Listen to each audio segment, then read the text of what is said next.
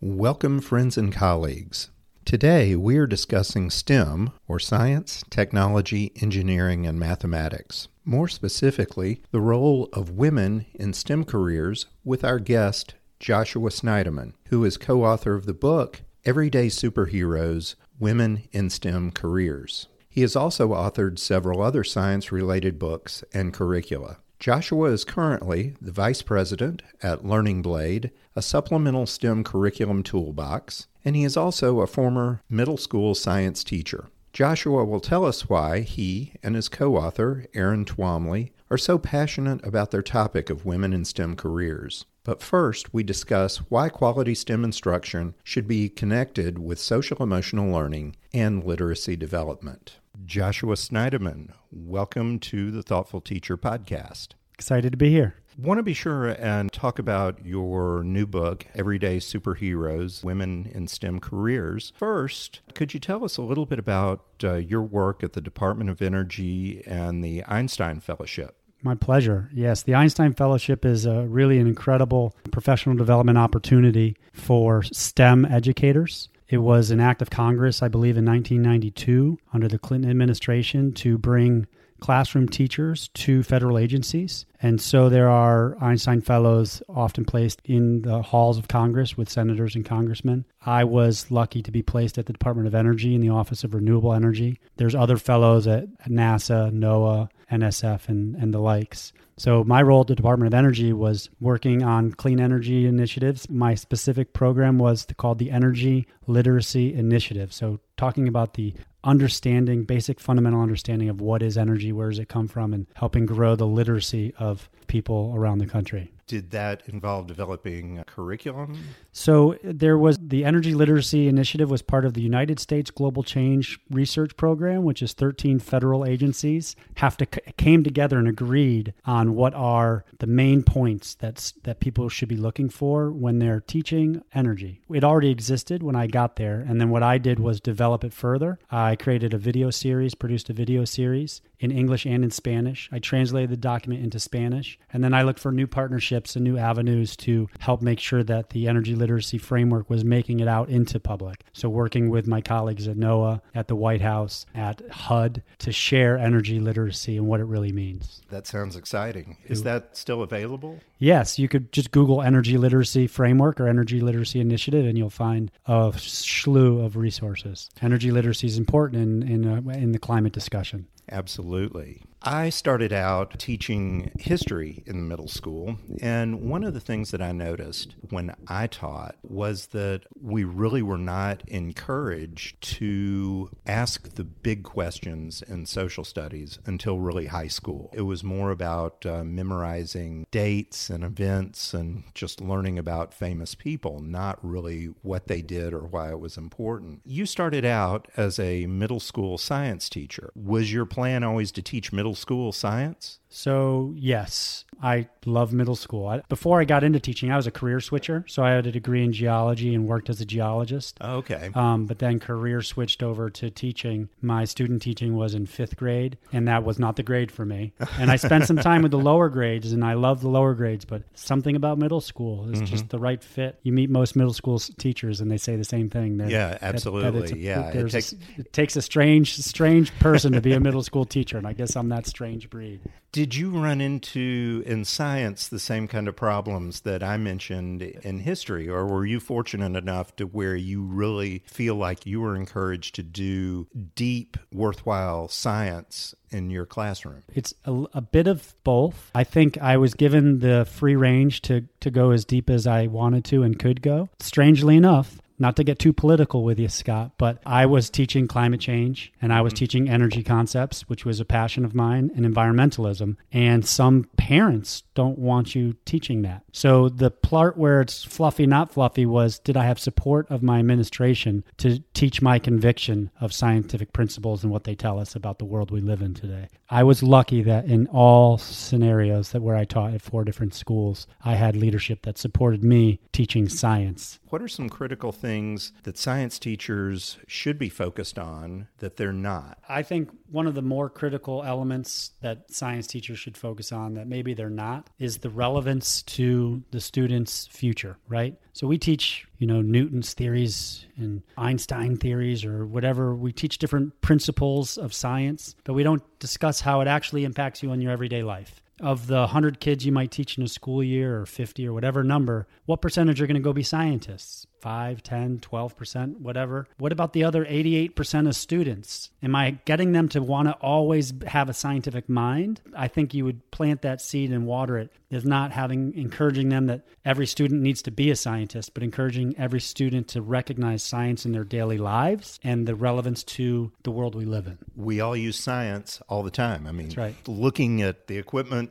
Your the recording podcast, equipment your that we've got podcast right is, now. is geeked out. You've also touched on literacy Mm-hmm. and literacy in science. How does literacy development fit in with science? Obviously, everybody needs to read. I'm really glad you asked that question. So, and the reason I'm glad you asked that question is because I feel too many teachers feel the word literacy is the domain of the English teacher. And what we now know, or what we've always known, is that reading, literacy, writing is the critical component to college and career readiness. So, reading informational text, which is a big shift now, scientific text, that is an important part of the science teacher's domain is to work on literacy development. But it should they should be thinking about it as if they're an english teacher as well right? That mm-hmm. they're truly developing not only the disciplinary literacy the scientific literacy but the general literacy of the student. Are they reading well? How can i help them read well? Am i choosing grade level text? Am i am i meeting them where they are? Because if i'm asking them to read things that are well out of their range because i'm a science teacher and it's great science content i'm not helping with their literacy development if they can't capture it. Mm-hmm. So i think every teacher math teachers included need to really be, consider themselves literacy coaches. Every teacher needs to do that. It reminds me of a time, and this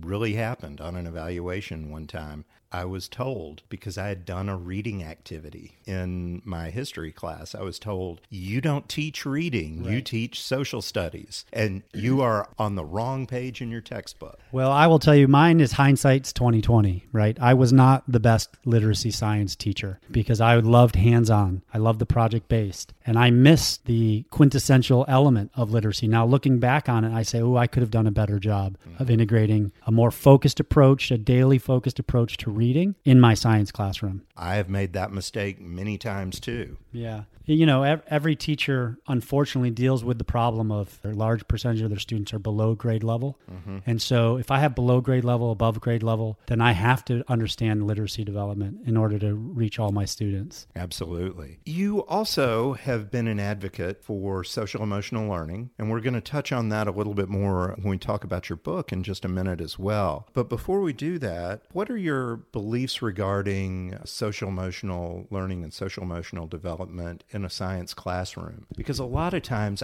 I think people think, oh, science is just about the content. So tell us a little bit about your, your thoughts on social emotional learning. Sure. Appreciate your work in this area. I would say that my thoughts on it are that it is it is probably as important as the science content itself. In science class, we now understand Gardner's theory of multiple intelligences and obviously social intelligence and emotional intelligence is as important as mathematical numeracy or scientific literacy and, and what have you. And so we want to be making sure that we're developing all of our students' multiple intelligences working, and that can also aid in differentiating the instruction in the classroom. But the shift in science has been towards STEM, right? Many science teachers mm-hmm. are now the STEM focal points of their schools. And STEM's all about working together, working on projects, working in these challenging problem-based learning environments. And what a what a great opportunity for social emotional growth when students are working in teams, collaborating, solving difficult challenges that'll cause conflict. I,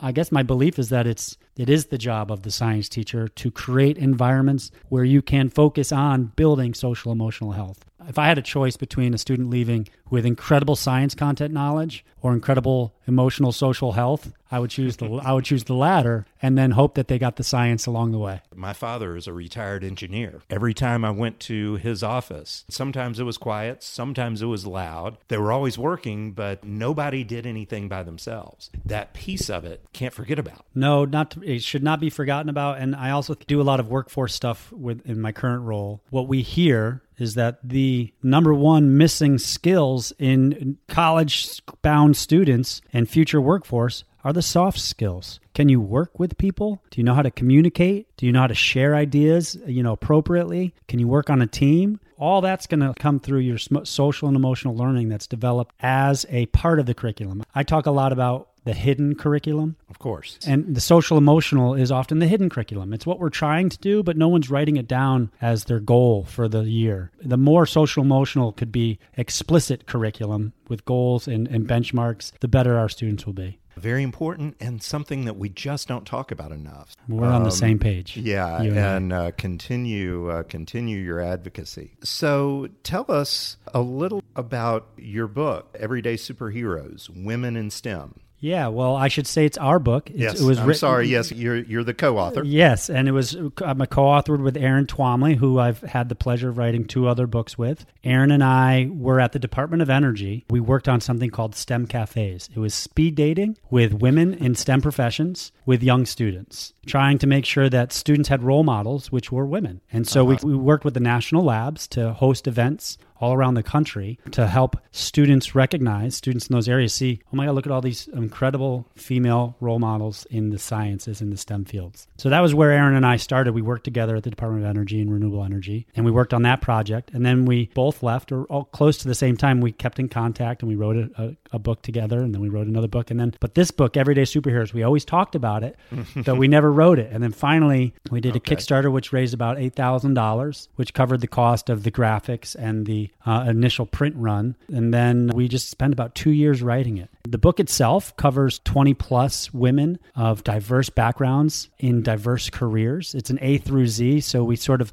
look at the astronomer through zoologist uh-huh. sort of thing. But we're looking at everyday women. And, and I want you to think about it this way, Scott. My daughter, who would love robotics, love to do robotics when she grows up. If she met a woman who does robotics, she'd be like, oh, that's amazing. You're a woman in robotics. That's a special thing. I want my daughter, or my granddaughter at least, but really my daughter, I want her to think it's an everyday occurrence. Right. That it's no longer women in STEM is some exceptional you're you're the you're the needle in the haystack. No, it's everyday women are out there in STEM doing amazing things mm-hmm. and we should stop telling young girls in schools anything otherwise. So right. the title of the book is Everyday Superheroes and the women profiled are everyday women. Most of them you've never heard of before and that's the point. So, is there one in particular whose uh, story you'd like to share? Sure. One of the women in the book that is just an inspiration to me, and I've shared that inspiration with other teachers, and they've taken it on and been inspired by her as well, is Dr. Wangari Maathai. Is a Kenyan biologist who started the Green Belt movement. She taught local Kenyan women to plant trees and to take care of the forests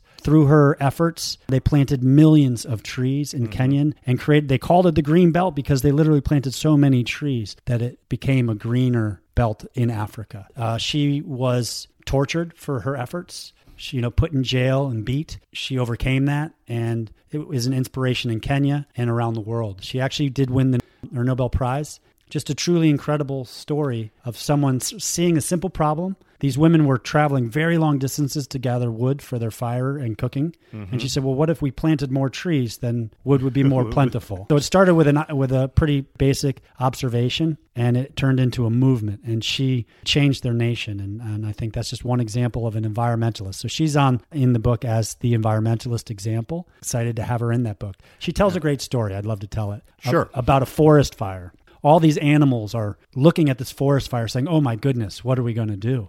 What are we? Everybody's looking. The elephant's looking. The giraffe's looking, and a hummingbird flies by with a drop of water and drops it on the forest fire and runs back to the pond and keeps going back and forth. And so it's called the hummingbird effect, which is if every person did their little bit, it right. could put out the fire. If the elephant did his bit and the giraffe did his bit, and the hummingbird, that individual, each one of us did our little bit, we'd make a change if everybody recycled. That's right.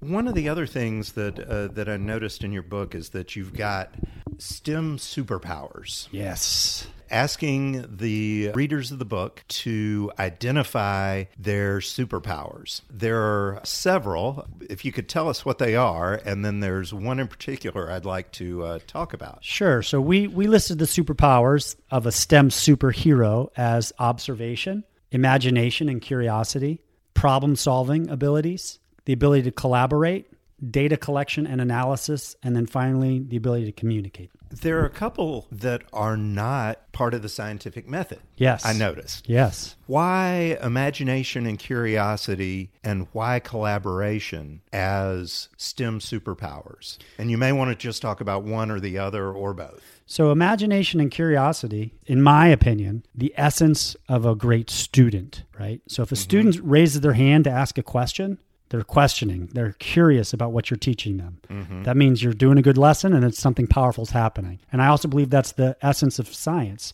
I love Einstein and, and how he discovered the theory of relativity was by looking at a clock. He just kept looking at this clock tower in Switzerland and he kept looking at it, looking at it, and thinking about people looking at the same clock but on a train and he he just stayed with questions and he was curious. And so his curiosity discovered some amazing things. I think you can't be a stem superhero if you're not imaginative and if you're not curious about the world around you. I think that's quintessential to the career of a of, in stem. And then collaboration we no longer live in in a world where like you said people do their work in cubicles isolated at least not scientists and stem professionals. Most of the world's greatest problems are being tackled by teams of people that might not even be on the same continent, but they're working on the same problem. The ability to collaborate, going back to social emotional health and learning, that's an important skill in the 21st century. Yeah, that it's more than just understanding the scientific method and, and you take it that extra step. Yeah.